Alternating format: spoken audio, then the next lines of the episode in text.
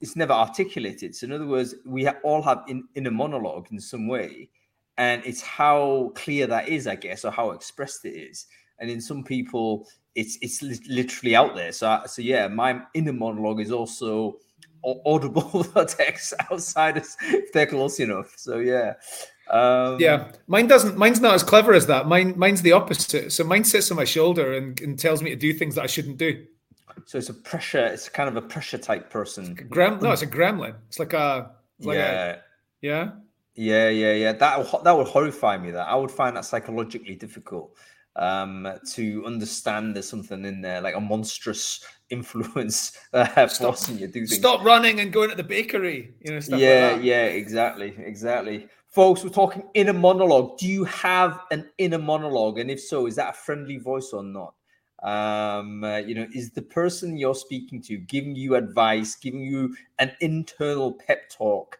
is this something that do you enjoy speaking to that person you know is it actually a friendly voice or is it someone who's giving you pressure telling you no uh, telling you you're not good enough whatever it is it probably is quite important to figure that out because i wonder how much of our you know mental challenges are uh, can be thought of in terms of whether you've got the friendly voice or a or, or, or, or a negative voice you know so um, the reason we started talking about this is because every time i enter the uh, green room before uh, Brainfood, Hung is talking, and there's nobody else there, and he's talking to himself, and he's addressing no, himself in the third person.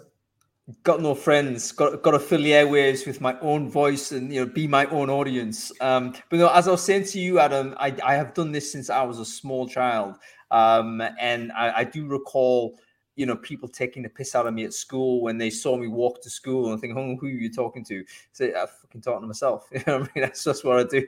Um, Talking to yourself like that is not quite what some people do, though, which is called Illeism. And Illeism is referring to yourself in the third person as if you're some sort of special. Pele is going to score three goals today. Yeah, yeah, yeah. I think that's that's very performative. So, so, so the, the, the inner voice or, or, the talking to myself that I do, I don't do unless I am by myself. Um, do you know I mean? It's like a solo activity. Um, but if, uh, but yeah, there's some people that like to uh, uh, address themselves in that way. They're usually like celebs, aren't they? They've, they've, probably got to a point where, you know, they're, they're almost playing up a character to a large degree. So I wonder whether you know that's that's an evolved state more than anything else. But uh, yeah, yeah.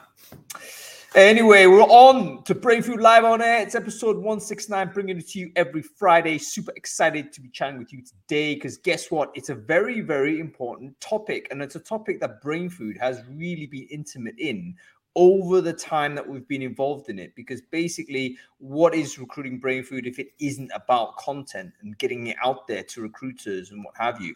Today we are going to be talking about how do you actually create a content engine? So in other words not just the single you know inspirational post the once a year inspirational post that you make. No we're talking about your ability to create a system that consistently gets material out there um, in such a way that it grows your audience. How do you do that? Um, and we've got a bunch of really interesting guests to come and help us do that today. So it's going to be a very exciting show indeed.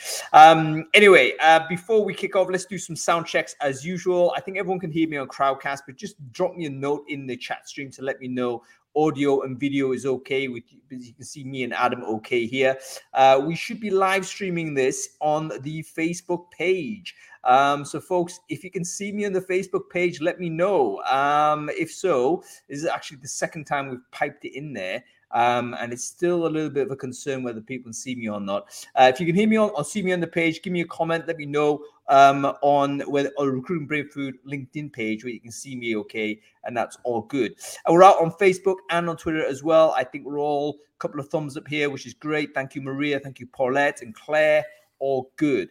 Um, okay, a quick word to our sponsors. Uh, every show is sponsored, folks. We couldn't run Brainfood Live on air without the support of our sponsors. So please take a moment uh, and, and check them out when you have a chance. I also try and align the topic with what the sponsor does as well. Um, and today's sponsor is a very cool company called Adway, adway.ai. As far as I know, they're the only algorithmic, uh, programmatic, should I say, social advertising platform that's focused on recruitment. Um, so, in other words, if you wanted to get your uh, jobs, your content, delivered it towards people that are on social platforms and you want to have a very clear audience as you want you uh, to direct that content to adway might be the business you want to check out um, to help you do that so if you have any kind of marketing budget at all or recruitment advertising budget of any sense uh, do check out adway.com AI. I will share the chat stream, uh, sort of their link on the chat stream. I want to be seeing Adway, by the way, in a couple of weeks because they've invited me kindly to Gothenburg. So I'll be in Gothenburg having a chat with them. Uh, it's going to be exciting to go there. Uh, okay, uh, let's say hello to Adam. Adam Gordon wearing a jumper. That's disappointing. Um, you know, it was like in the sea uh, about eight days ago, and now it's like, oh, good. It's a bit grey. I have to stick the jumper on. Well, the 26th of August. So, you know, most people would think that's midsummer, but of course, in Scotland, the school holidays are about six weeks earlier than they are in England. And uh, funnily enough, summer corresponds with that as well. Summer actually starts in Scotland on the 1st of May and ends on the 1st of June. So, uh, yeah, it's, it's 15, 15 degrees. Yep, getting a bit chilly. And I tell you what, with the uh, obviously everyone is talking about our insane energy sort of uh, prices uh, that are going up. That's going to be a serious problem for so many people. Um, I'm actually looking at my expenditure. I'm, I'm currently paying like very little. I'm paying something like 62, 62 pounds a month for my electricity bill. Um, uh, because I live, I basically uh, I don't spend a lot of electricity, and I live in a one bed flat. Um, but I expect that to go into at least a couple hundred um, uh, uh, come uh, October. Um, and for bigger for people in bigger homes, big family homes, and what have you, uh, it's going to be it's going to be a tough one. So so yeah, it's going to be it's going to be an interesting and I think a really difficult um, uh, difficult uh, end of the year, I'm afraid to say, for, for a lot of folks in Europe, but uh, particularly UK, which I think has the highest energy price increases anywhere. It's going to be crazy. Um, so there we go. So I understand the jumper. Anyway, Adam, we have a change of scene because usually we review the newsletter, but folks, we have extracted the newsletter review and are now doing that on a new show on Mondays called Brainfood Baked Fresh.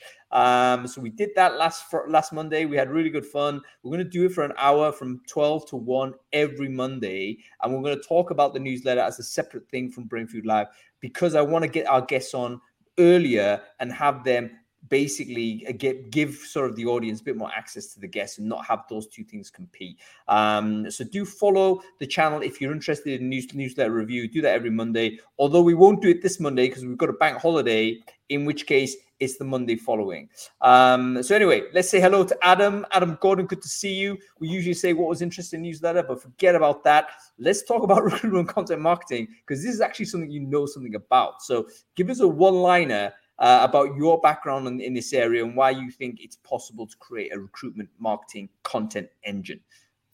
Well, first thing is um, this is weird because it's the first time in probably we've done 160 what 169 shows. 169. I've, I've probably done about 110 of them, I would think, and this will be the first one that I've never uh, had to prepare for, which is great.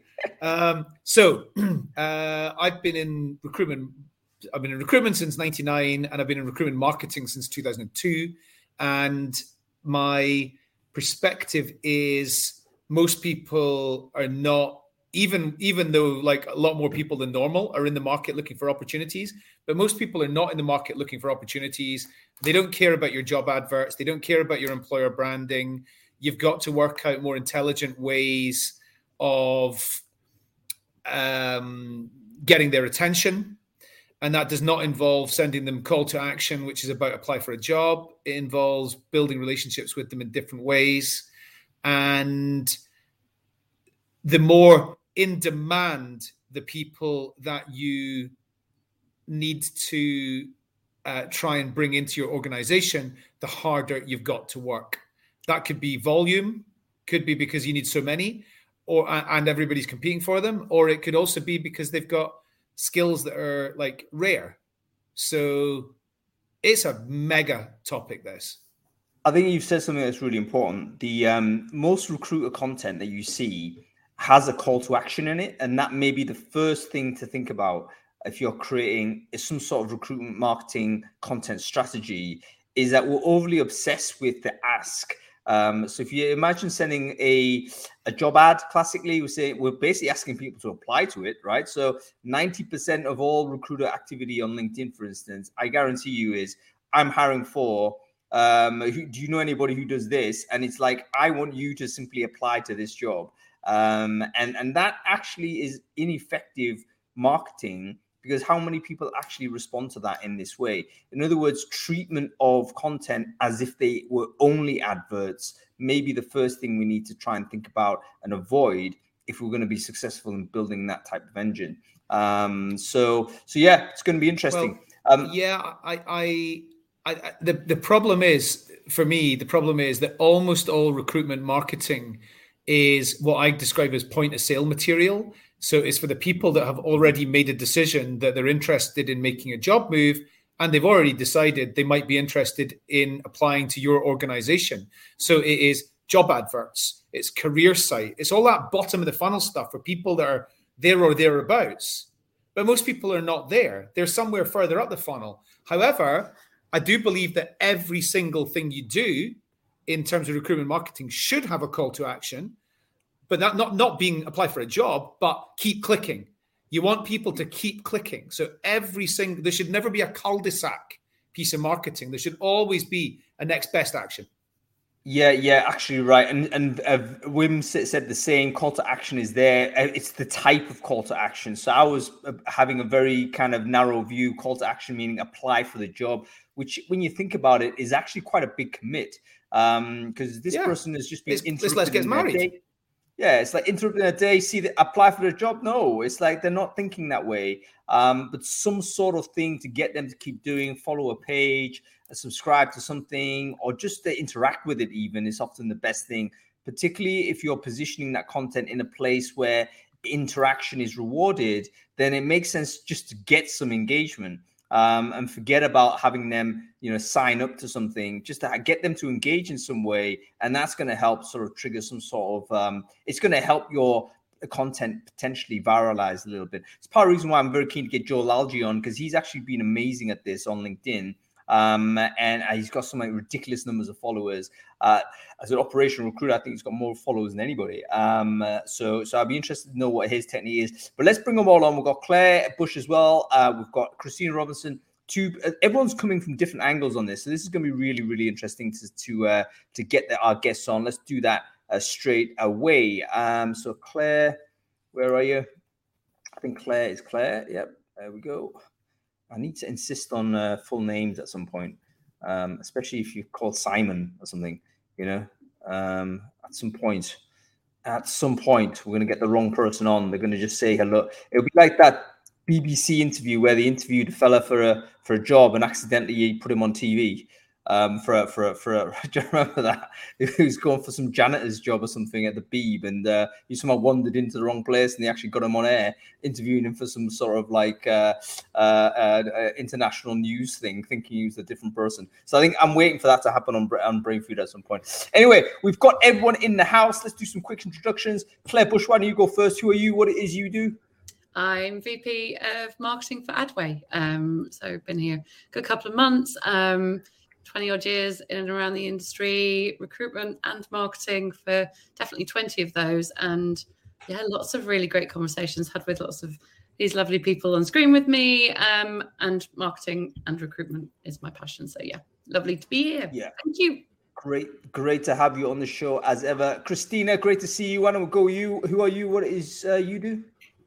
Yeah, so I'm MD here at Green Umbrella Marketing. So we work with independent recruitment agencies. Stand, we help them stand out outline. So lots of stuff from a social media angle, um, from my perspective. Cool, cool. And uh, Brainfood has actually accessed Green Umbrella services before, and it was absolutely fantastic in terms of production of show content and stuff like this. So, absolutely something we might need to revisit. Um, okay, and we have Joel Lalgee as well. Joel, good to see you, sir. Um, can you quickly introduce yourself? Who are you? What it is you do? Yeah, absolutely. Name's Joel. Obviously, uh, I work at Hirewell. We're a um, basically like a recruitment firm slash um, kind of I guess, tech recruitment company now uh, with some recent acquisitions. But I lead our business development, and um, as many of you, as you referenced before, really passionate about content on LinkedIn, Twitter, and uh, just using content as a you know a way to develop relationships let, us start with your content, uh, Joel, because uh, because you you are a man that actually has more followers on LinkedIn than I do, and I was like so I was like demoralized. I thought, how is this even possible? Um, but you do. Um, so how many followers do you have, and how, what's your explanation as to how you got yeah. those? Yeah, so I think right now it's at about 143,000, um, maybe just under that. Um, but yeah, it's it's I think I think what happened was someone someone explained it to me actually. I I, cre- I create pretty friendly content for recruiters, so a lot of how the content started to go viral was, you know, just looking at situations that recruiters go through, that we all go through, no matter how expert you think you are. We all go through certain experiences with hiring managers or just changes that happen on a search, for example. Um, so, you know, kind of took the Adam Karpiak style of looking at um, how can we create you know find humor in situations so obviously he's a lot more focused on like job seekers i thought well you know what? Someone's need got someone needs a voice for recruiters with this. There's so many things that happen that we can all relate to. Um, and I, really my idea behind that was i'm trying to reach owners of recruitment firms. The content i was producing at the time just didn't seem to reach them. Um, it was valuable content but it just didn't seem to get in front of the people i wanted it to. And so i thought if i can get recruiters to share my content then I can start to get in front of the people I need to get in front of. And um, and so first thing I thought was I've got to make relatable content. And then I thought, what is relatable about recruitment? Everybody has a sense of humor. Like you have to have a sense of humor almost to be in the industry. And um, and so just started thinking of situations that I've gone through a million times that are super frustrating that we can all relate to. And um, and then that was kind of the the foundation that started these posts going viral and getting shared a lot. Um, and then once you, I think you you mentioned like the way the algorithms work is like once you start to get traction, then you can start to kind of build other content into your content machine, and that those posts will also do really really well. So it's kind of evolved throughout time, but that was the thinking of it initially, and probably took about two and a half years to get to that point. Uh, so it wasn't something that just happened like right away. It was a lot of testing, a lot of figuring out what actually works. Two, two and a half can I just years. ask? Go ahead. Sure. Yeah. So I just want to ask the um, the components of your accent. Yeah. So I'm actually originally from Blackpool in England. Live in uh, Wisconsin now uh, in the U.S. and then uh, lived in like Southern California as well. So I thought just... there was something. I thought there was something British in that. I thought there was something somewhere English. I couldn't have picked out Blackpool though. But okay. It might just be because I'm with now. I'm talking with lots of people from England. Maybe it's just you guys are bringing it out. Br- br- bringing the Blackpool out of the guy. Oh my Look goodness, That's, that possibly Liverpool not a good right thing. oh, there we go. There we go. there we go.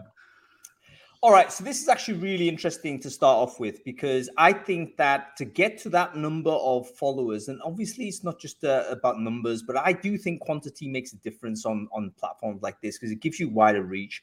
I think it's remarkable to have got there as someone who doesn't do this full time um uh, you know because you still do uh, you still at that time i think did a recruiting job or you know you was you're doing bd type work so you're not a full-time writer but then you've got to this big audience. I think that's actually one of the biggest challenges a lot of the audience might have today when they're saying you know what? I've got so much to say. I've got the blog post. It's in draft.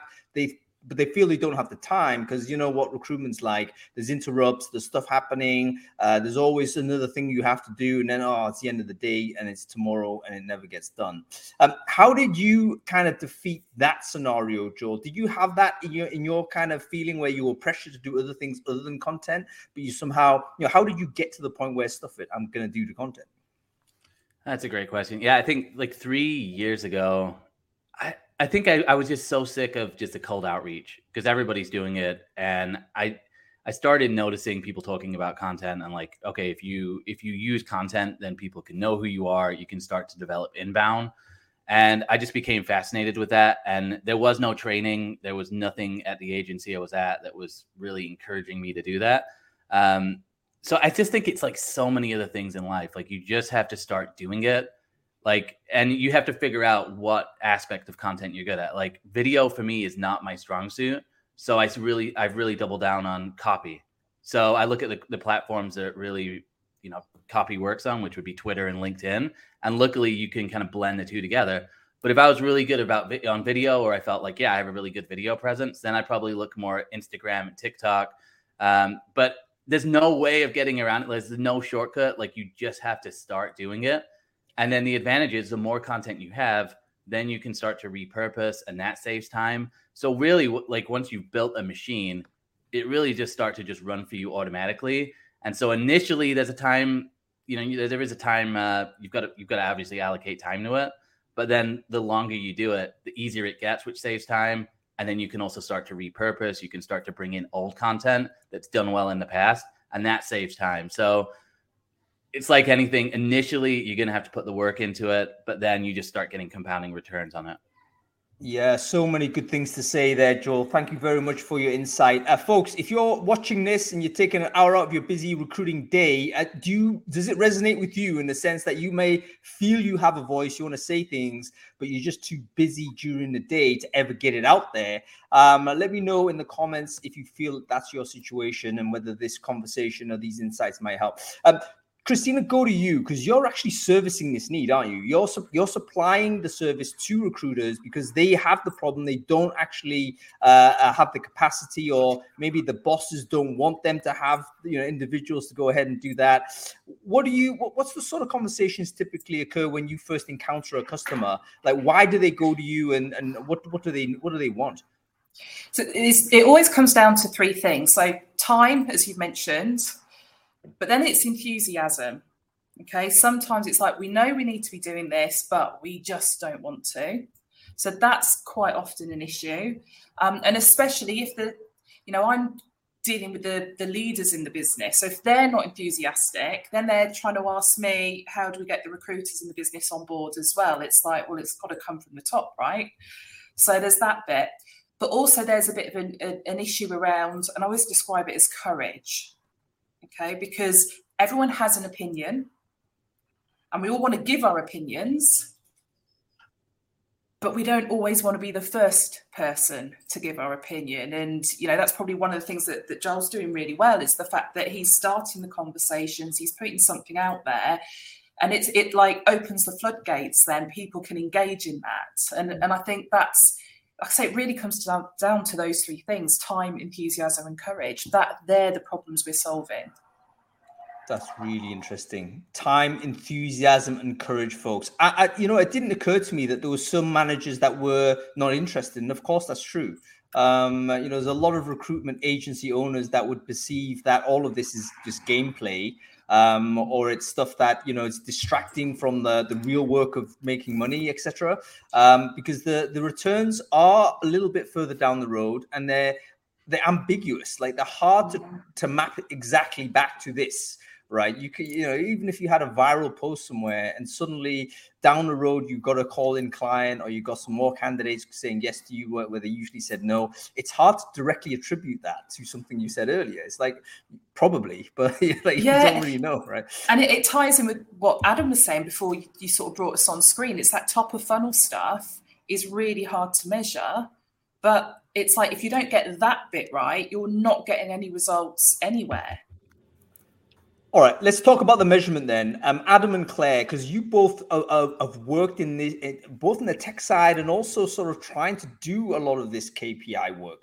How do you set about justifying the case? So let's say there is a company out there or a TA team internally, or there's an agency that wants to really change in which the way in which they're interacting with audience rather than just the outreach, as you said, as you said, Joel. I think we all agree that cold outreach, even though you have to do it, over time is trending down in terms of effectiveness, right? Year on year. Um, uh, you know, how many, uh, where it might, might, have taken you like 10 dials to get through uh, last year, it's going to take you 12 next year, and then maybe 20 the next uh, year after that. At some point, it's going to stop working. So, uh, you know, I think the, the incentive is there, but how do we build a business case for a recruitment agency or an in house team to say, yeah, this is going to work? Uh, any thoughts, Clair or Adam, on this?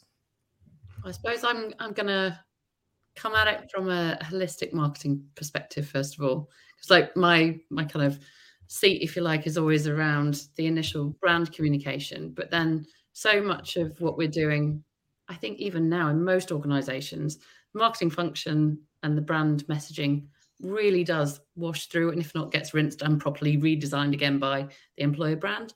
So to I've just been reading some of the questions in the the chat to really get told you can't like and comment and share and engage with commentary out there in this world that we're living in is just bonkers for me. I I would definitely say I'm not on the side of the the social commentary police, and I think that you should can, carry on having those conversations internally and find another job um, if you're really unhappy not being able to express yourself. But then I suppose um, going back to your question, Hung, for me it's about holistically the the way in which the business is actually wanting to engage. Purpose of engagement through copy, content, video, any media is to move the business forward, right? So it's about exposure, it's about getting results. It's either getting more people in through the door to be employees or it's about selling product services. So if you've got that as the mindset and the end goal, then you're going to use everything in your toolkit to really get that engagement going. Content is an obvious thing because it's really readily available. You just need to, like Joel say, do it and then it's there. And then you can iterate as you go. It's something that's really easily kind of curated. You can have purposeful project management. You can have spot stuff. You can have consistent spray and pray kind of mentality around it. But you can just keep this thing going or turn it off and on as you need to and as your budgets require, depending on where your situation is. But I think for me, it always goes back to that beginning. Like, what is the objective? What is the point? what are you trying to do? And then, yeah, it becomes part of the toolkit to get there. I think the, um, the, it's great that you have both you and Joel mentioned the same thing. Is that the first step is actually the most important thing. I can see it's like almost starting a car or taking the first step in sort of uh, stepping forward. Like the momentum carries you further forward. Um, uh, for some reason, I'm thinking of like uh, a, a super cavitating torpedo. Um, I don't know whether anybody knows about this, um, but super cavitation is this like phenomena in the the, the in liquid uh, where basically if a torpedo moves fast enough, it creates an air bubble around it, and then it accelerates even further because the friction's gone down because it's created an air bubble right? Um, so I think maybe content is like a super cavitating torpedo. Maybe I don't know. Um, what do you think? Uh, right, uh, go to you, uh, Adam. Um, uh, talk to us about how do you construct like something more systematic. Um, so we're talking about a situation where we want to get started. That's great, but is there like a technique? To, to make sure that it keeps going keeps on going because I wonder whether there's a lot of folks there that have stopped and started their their blog you know, how many blogs is just one blog, right? Great, they got the first one out, and then it was so exhausting because they, they put so much energy and effort into it. It's like, oh, could, couldn't do the second one, and then never do the, the second one. Same with podcasts, same with live stream, same with whatever people do. It's so much effort to do the first one that they, they fail on the second, and that's actually the biggest failure. So, how do you avoid that?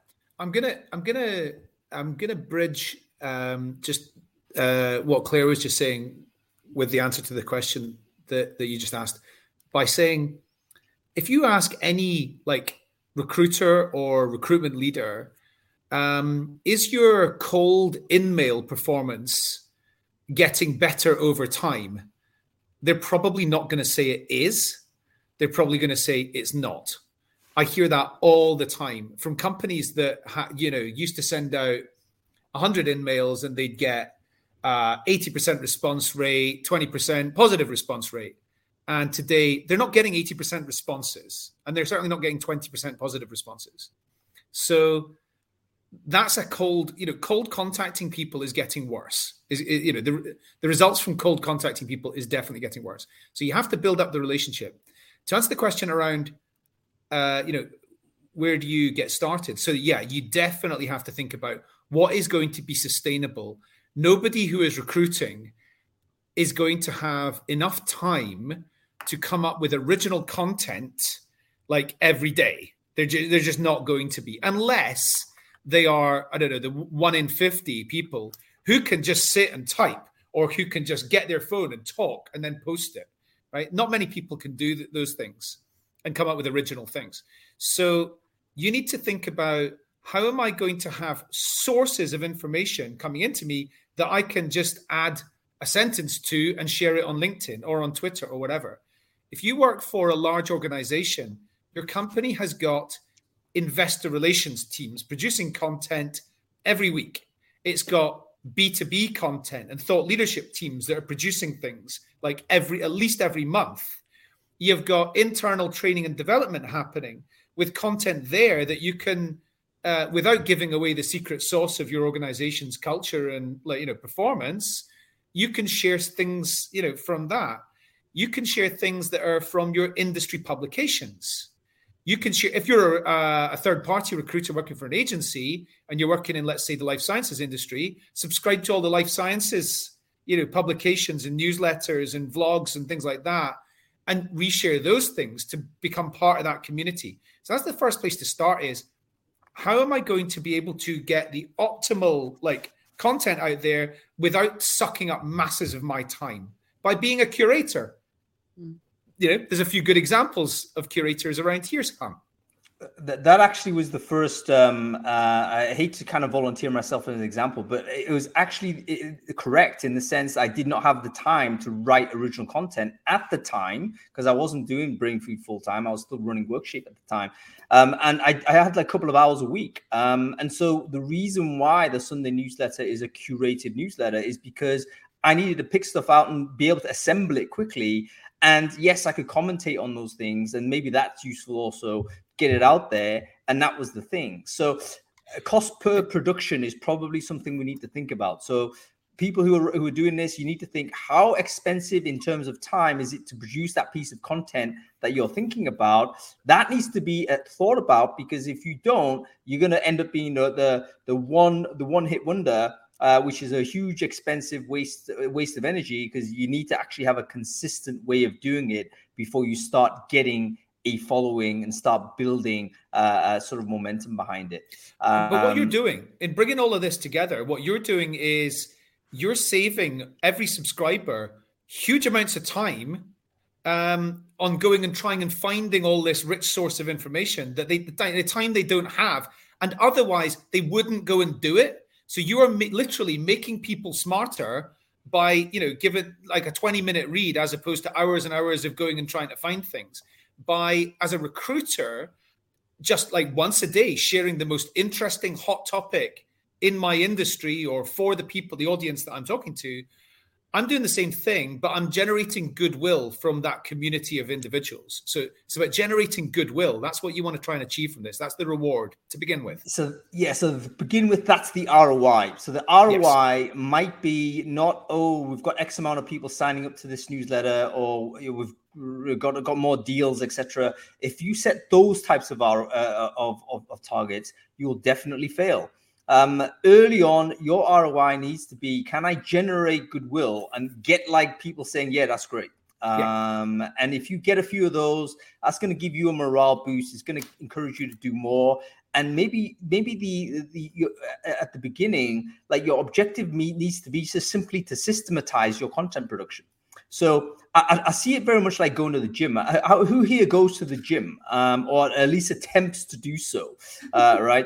Uh, like the first, the first thing you got to do is not to have these like ridiculous targets about your body composition or your, you know, your your hundred meters time or whatever. No, uh, the first thing you got to do is just discipline yourself to go three times a week. you know that you systematize it. Um, just keep doing that, and then the gains will will, will come. So perhaps we should think about content production from a cold start as similar to this, whereby you just got to get it into automatization. So you, are constantly doing it and you're not going, you know, days and weeks without even thinking about it. It stops becoming a task. Um, very, very interesting. Go ahead, Clair. Sorry, I was just going to ask Joel in terms of that that exact question. So from a starting point and your cadence now in terms of your writing and the time that you commit to to content where does it start? Where did it start from for you? Was it half an hour a day? Was it first thing in the morning? How how did you kind of get into your rhythm?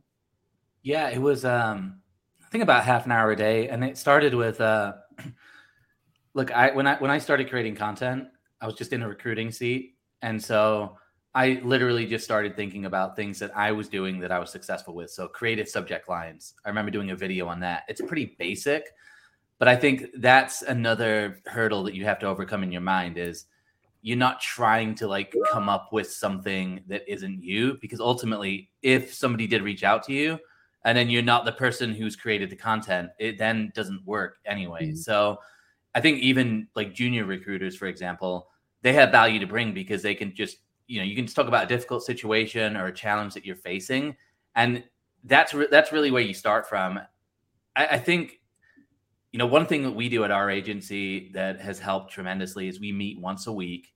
We have a content meeting and it's voluntary it's not forced. And one of the partners at our company is involved in this. And you know someone mentioned it before like you have to have the leadership board into it. And leadership is bought into it at our company. I'm obviously bought into it. And we've just seen like that content group each week has grown and grown and grown. So mm-hmm. we're like getting together and going well what are the topics that we're all facing with clients um, like yesterday we had a topic where people this you know people were showing up uh, to interviews, and then on the first day, it was someone else showing up on the first day because everything's virtual. That's a, such a crazy topic to talk about. But now we've got like four or five people adding in their thoughts to it. So we're all working together with the same goal. And when I was coaching recruitment teams on this, that was the biggest challenge. Like this isn't something that companies should be approaching like by themselves individually. Get together. And you know, we've got a chat where we'll drop our, you know, content and we'll all kind of work together with it. Um, and I think that is, is a key. But someone else said it, it's like leadership's got to be bought into it. You've got to understand that like content isn't a thing that you do that's just I, I believe is just optional. It's like it's got to be a part of your routine. And when you start thinking about it, if you, if I post a piece of content, it might take me five minutes to produce or half an hour to produce at most, but then it's working all day, and then I'm going around and doing other things and coming back to it I don't know another piece of business development that works like that. You know, it's like a robocaller. If you know, you have those tools as well out there where it will just connect you. It's the same idea. It's like it's just very small amount of work initially, and then it just keeps working for you. It's like a twenty four seven wrap, and I think that's the tail. approach you got to have. It really does. And you know, and then what? the that's, more you produce, the better. You know, the easier it is. Sorry for that.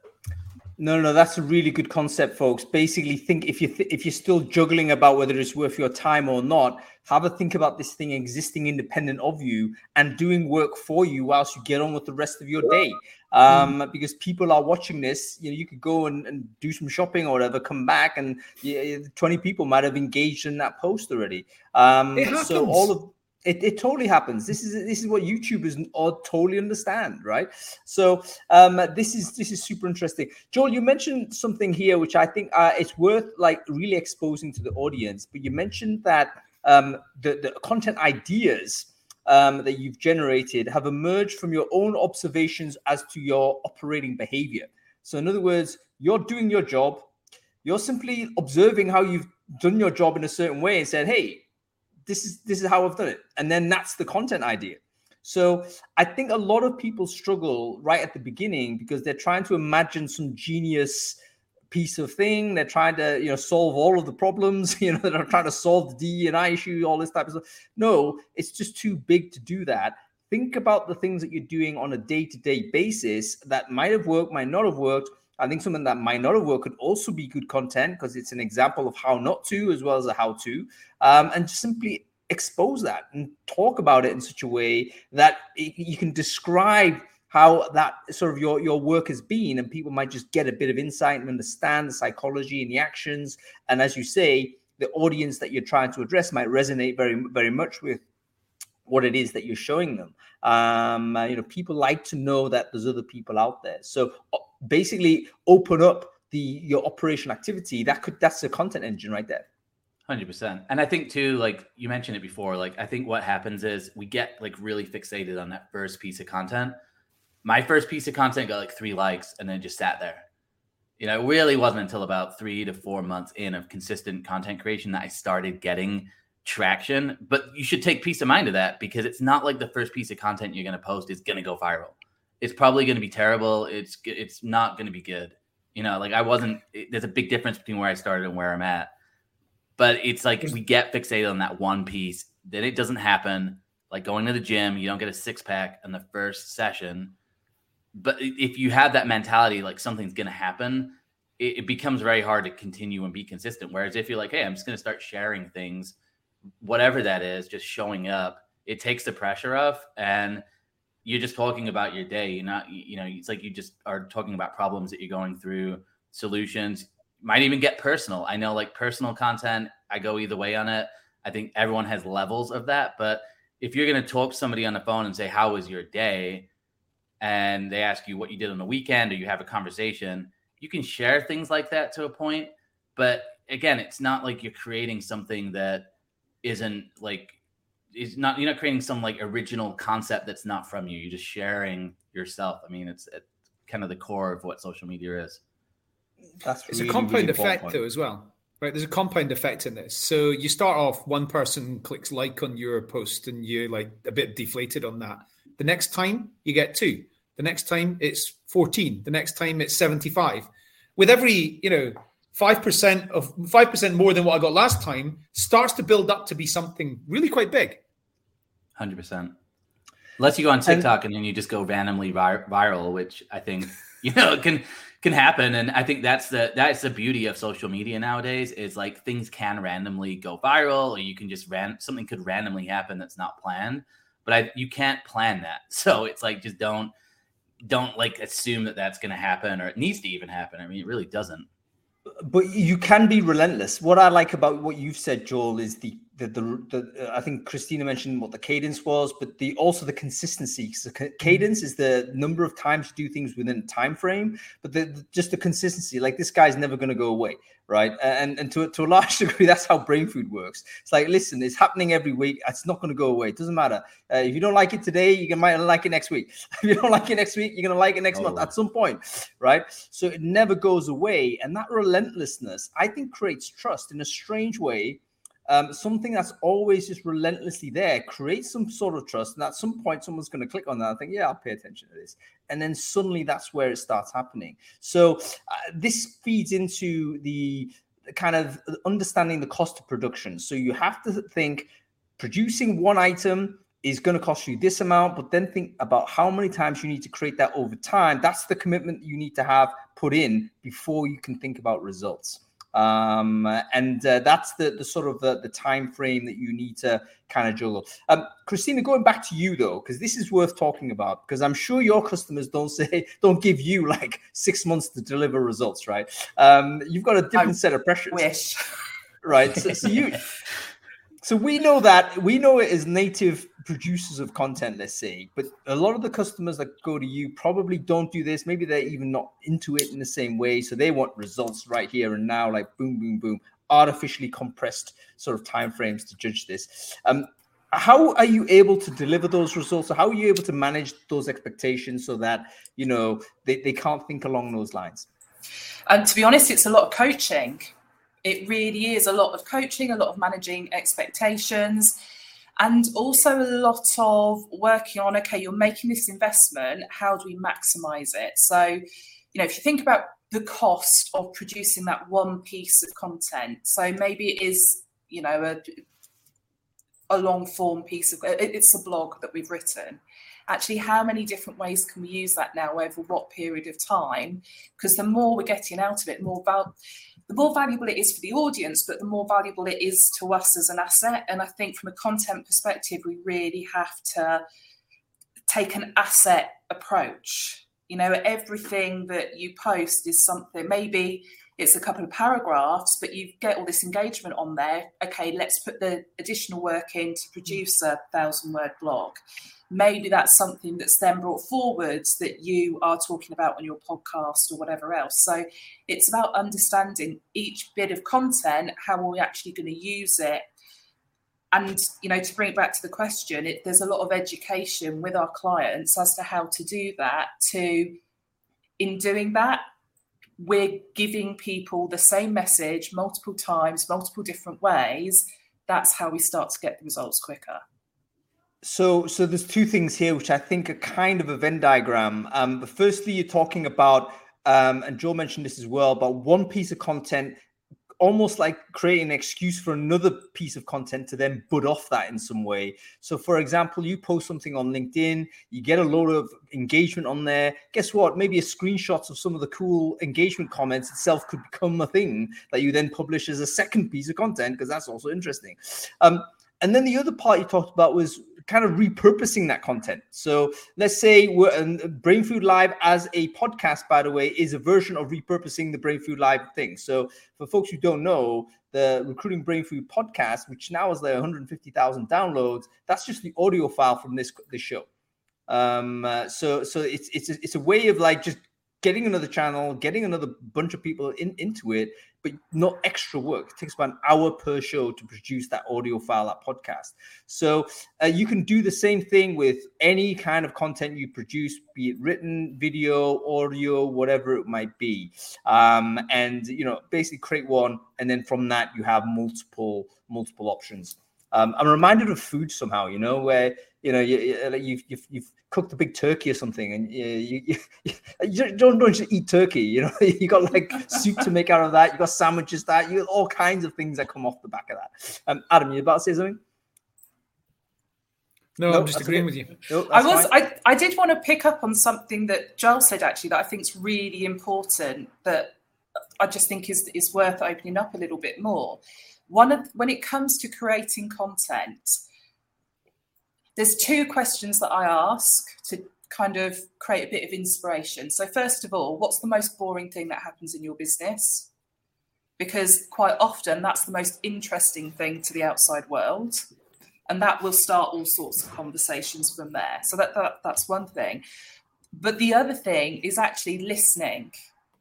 You know, and it, it's it's not about um, well, yeah, it is kind of about creating that habit Okay, every time you're on a call with a candidate, you've got your notes there. It's one additional note. What's the biggest problem this person has right now?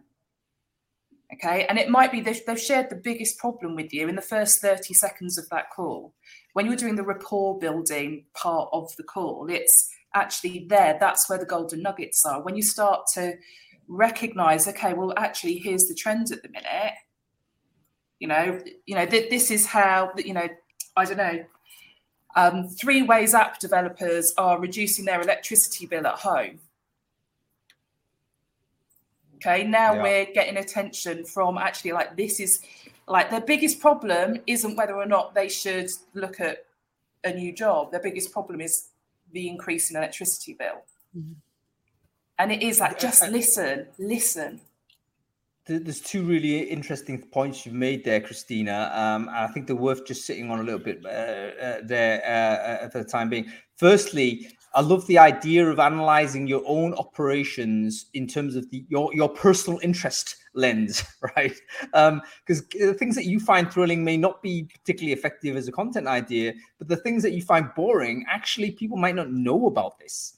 Um, you know, there's lots of stuff that we do in recruitment that people are you can, you can just see online that they're ignorant of how recruitment works. As a candidate i was a candidate first time before i joined any kind of recruitment business. I had no clue how recruitment worked at all in terms of it agents uh, clients whatever no clue whatsoever. And i think i was not unusual in that case. Um, but have a think about some of the, the stuff you do that is super super routine and just write something about that or say something about it and that might explain something to an audience and suddenly you become curious about it.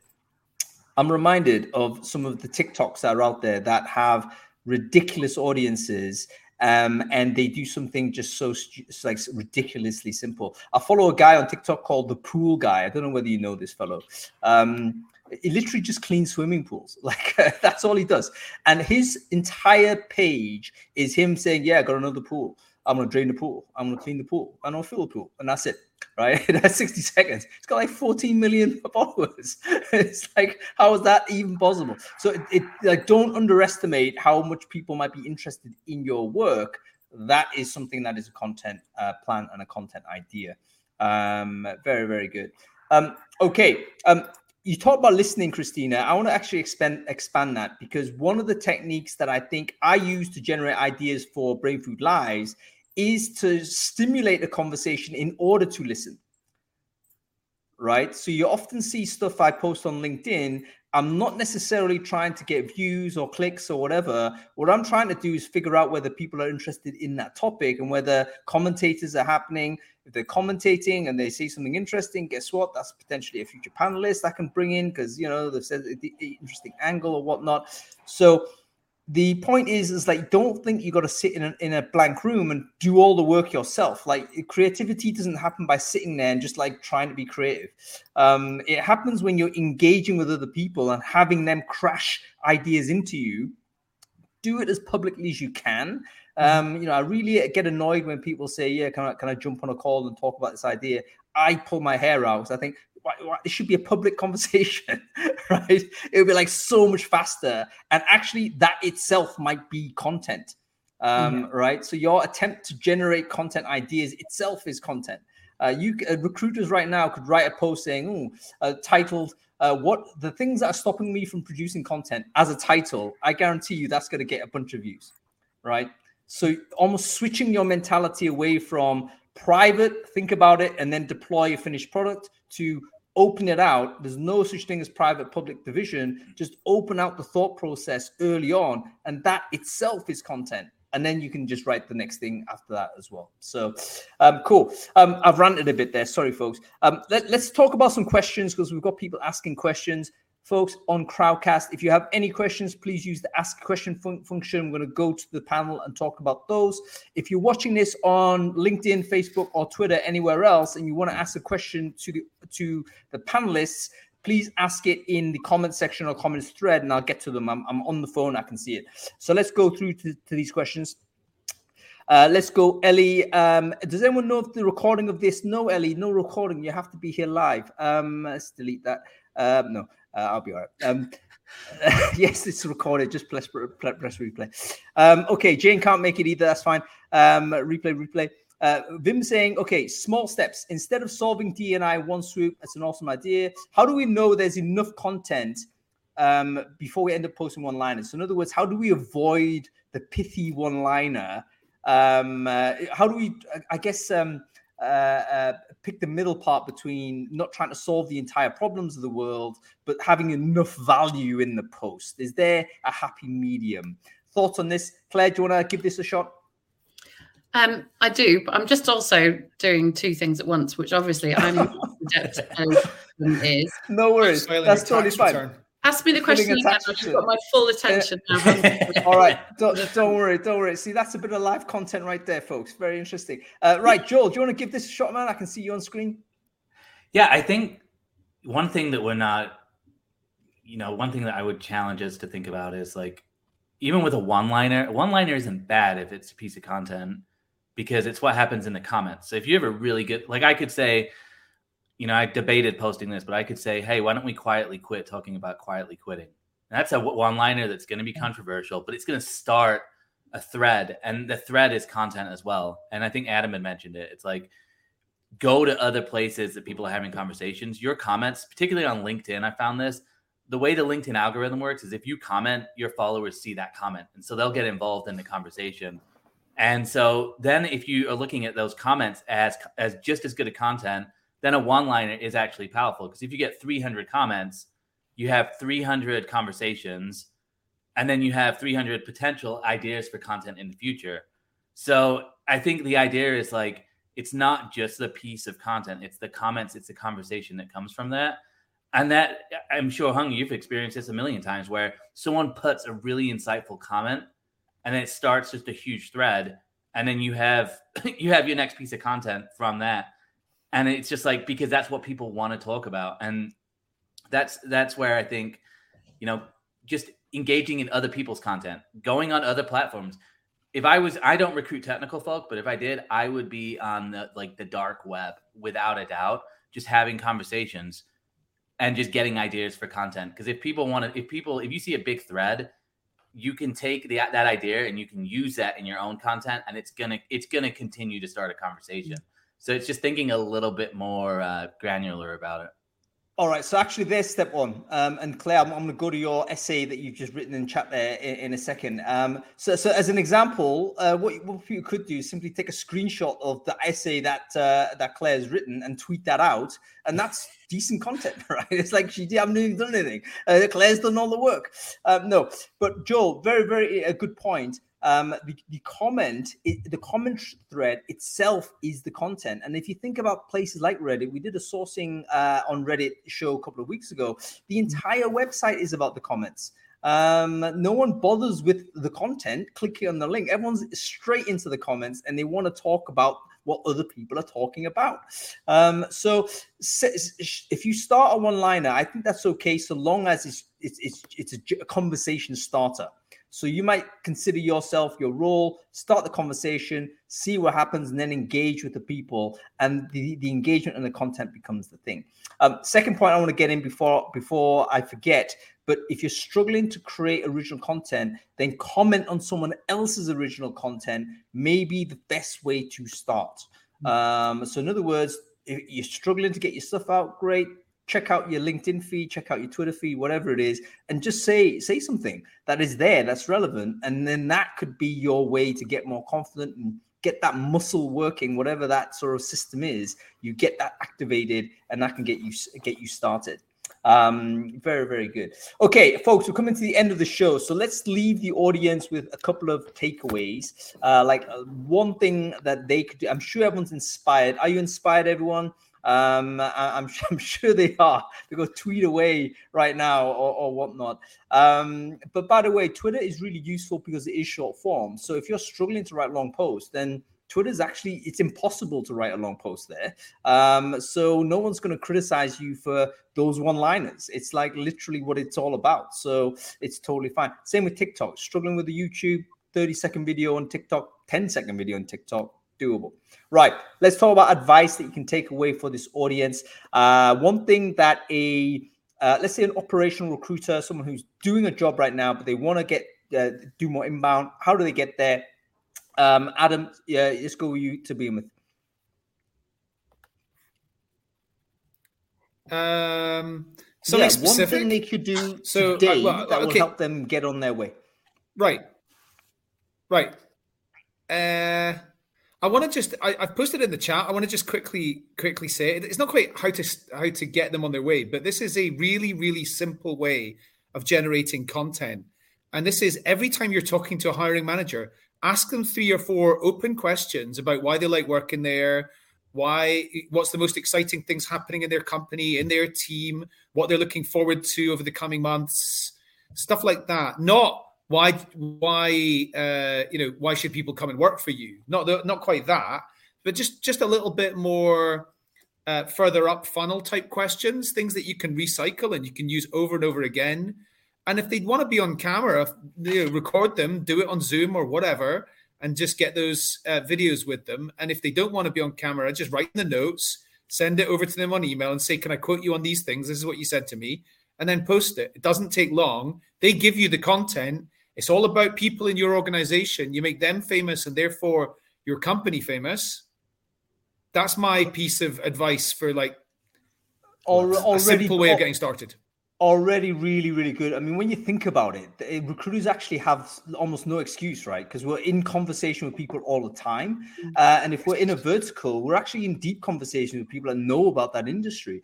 So if you're able to ask consistently one question with every screening call but it's in your back of your mind it's, it's for, for a content purpose you might very quickly be able to get some really juicy insights that doesn't take a lot of work and effort. Um, you could say hey listen today's like comment of the day from software engineer is this um, or whatever it is. Yeah, that's like a decent tweet. Um, that's something that's uh, worth kind of thinking about, and it's almost cost free. You're already doing the conversation with this person. Um, so I, I actually failed to see.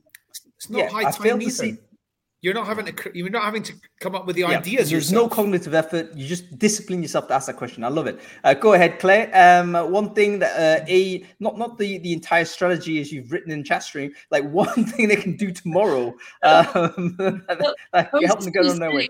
Take notes from conversations as you just mentioned. But then I wrote right. One of my first things that I wrote down was a quote from Adam Gordon saying that content recruitment marketing content should never be end in a cul-de-sac, which you know you can take that right now and stick that all over social because it's true. And Adam obviously is very wise and very knowledgeable, but I have a notebook everywhere I go, and every conversation there is nuggets. There's like you said, there's nuggets in every single conversation. Um, yeah. And whether you're, you know, you're in that rhythm of reviewing content in the morning or in the evening, or you sit and read stuff over your lunch break, whatever it might be, there is content throughout your day that you will get exposed to, which you can repurpose and put out. And then the only thing to, I would add is in the food analogy kind of bank that we're talking about, content for me is always like an onion. You can layer it and layer it and layer it, and it will continuously grow. If anybody has any kind of like big harvest festival kind of fairs that they go to, the biggest fruit and veg stuff, that's layers of growth, right? So that's all of that content about how to grow something is in that vegetable that you see that wins the prize. And that's exactly how content should be too. That's it. So we've got to basically um hang on, let me just do this real quick. Um it's it's it's you know the best writers actually have notebooks, don't they? Um like pro authors and what have you, and uh, comedians, um, because the, the stuff that they will come across in their day-to-day, day-to-day living, they'll hear something on the street or some observation will occur get it down because that could be used in some way, even if it's a quick voice note. Everyone's like, maybe people don't carry uh, sort of uh, uh, notebooks, but you definitely always carry your phone everywhere to the toilet, folks, don't you? Of course you do. So I guarantee you, you're never away from your phone. Uh, you can use a voice note. That that's your recording device. Okay, Christina, go to you. One a bit of advice you can give to the audience, get them started on a recruitment content uh, engine. Done is better than perfect. It's highly unlikely you're going to go viral. All those posts you've been writing and then hitting delete on, just stop posting them.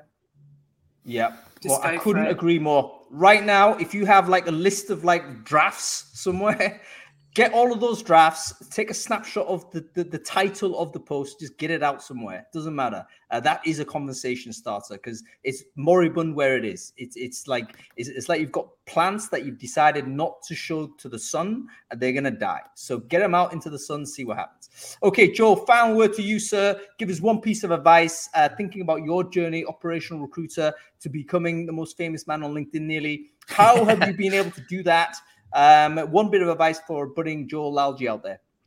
Yeah, I'm going to give, uh, it's going to be one piece, but it's really three pieces. Number one, don't overthink. Number two, just put some time in your diary to do it every day, half an hour. And number three, just comment on 10 pieces of content a day initially if you're really nervous about creating content. But I'd say number one, just don't overthink it. Yeah, it's a solid, solid, solid advice. Okay, folks, that's it. Thank you very much to our audience, uh, to our, our, panelists. It's been amazing to do this show. I think, again, we could even do a, a, dedicated show for every segment of this. Like, how do you do content ideas? How do you amplify? Stop uh, repurposing how, your content. And how do you repurposing? Do, it, well, you know, I, I struggle with ideas, you know, so this is this is perfect. Uh, but no, we'll we'll definitely do this again if people are interested. I think it's a yeah. really exciting show, um, and uh, and yeah, I think the more voices are out there sh- telling people what they do, the better it is. You know, um, that's going to be great. Okay, let's say uh, goodbye to our guest Clair Bush. Thank you very much for your time. Great to see you. I'll see you in a couple of weeks. Um, and uh, Christine Robinson, great to see you, my dear. Hopefully, we'll get the chance to catch up soon. Um, and Joe, good to meet you. I don't think we've had the chance to meet properly. No. So today was the first day. Uh, great to see you, sir. And thank you so much for not only today, but also your contributions online. I think they're a real great example for uh, recruiters to uh, to follow. So thank you so much for that. Yeah, thanks, guys. Good to meet you. Cool. How was that? Great. Loved it. Loads of great stuff from um, all of guests all coming at it from a slightly different angle, but agreeing with each other, I think, on every element of this, to be honest. So definitely got to write this one up. You know, they're definitely all... got to write this one up because this is it, there's some juice there for this. Um, and there's some real value um, and insights that, uh, uh, that that I think will become obvious once you kind of grok it. Um, but uh, there's too many people out there that is, is, right now they don't grok it, and it's very frustrating for them. And I feel like we can solve that frustration real quick. Um, so so yeah, I'm gonna have to put some effort to put this together. I think this is uh, really good. Um, Yeah, and by the way, I think the extra time helps for for sure, right? Yeah, I agree. I mean, uh, I'm not entirely sure I'm going to be able to contribute a vast amount to uh, you know the ones about assessment. uh, very seriously, mate. This is my what, subject, so this yeah, is quite this, easy. it depends on what you want to do, mate. Because I don't want to drag you in to stuff that you're bored on, and and you're feeling that because the because the co-host role probably is going to diminish somewhat, right? Because we're not doing the the newsletter review in the same way, so you're definitely locked in on Monday. But now it's extra uh, for, to do this. So it's totally optional. I'll probably still invite you every time. But if you're saying you don't not interested, can't do it, or whatever, just just say just de- decline it. Um, Let's play it by ear. Yeah, yeah, cool, cool. All right, mate. Well, listen. Um, you have a good uh, weekend. What are you doing this weekend? Anything interesting? Uh, playing rugby, taking my kid to rugby, playing football, uh, taking him to football, Lots of lots of activity. You? I, have got to I've got to do a lot of work. I've got like basically um, I'm traveling in the next couple of weeks in September. I've got this ridiculous trip planned.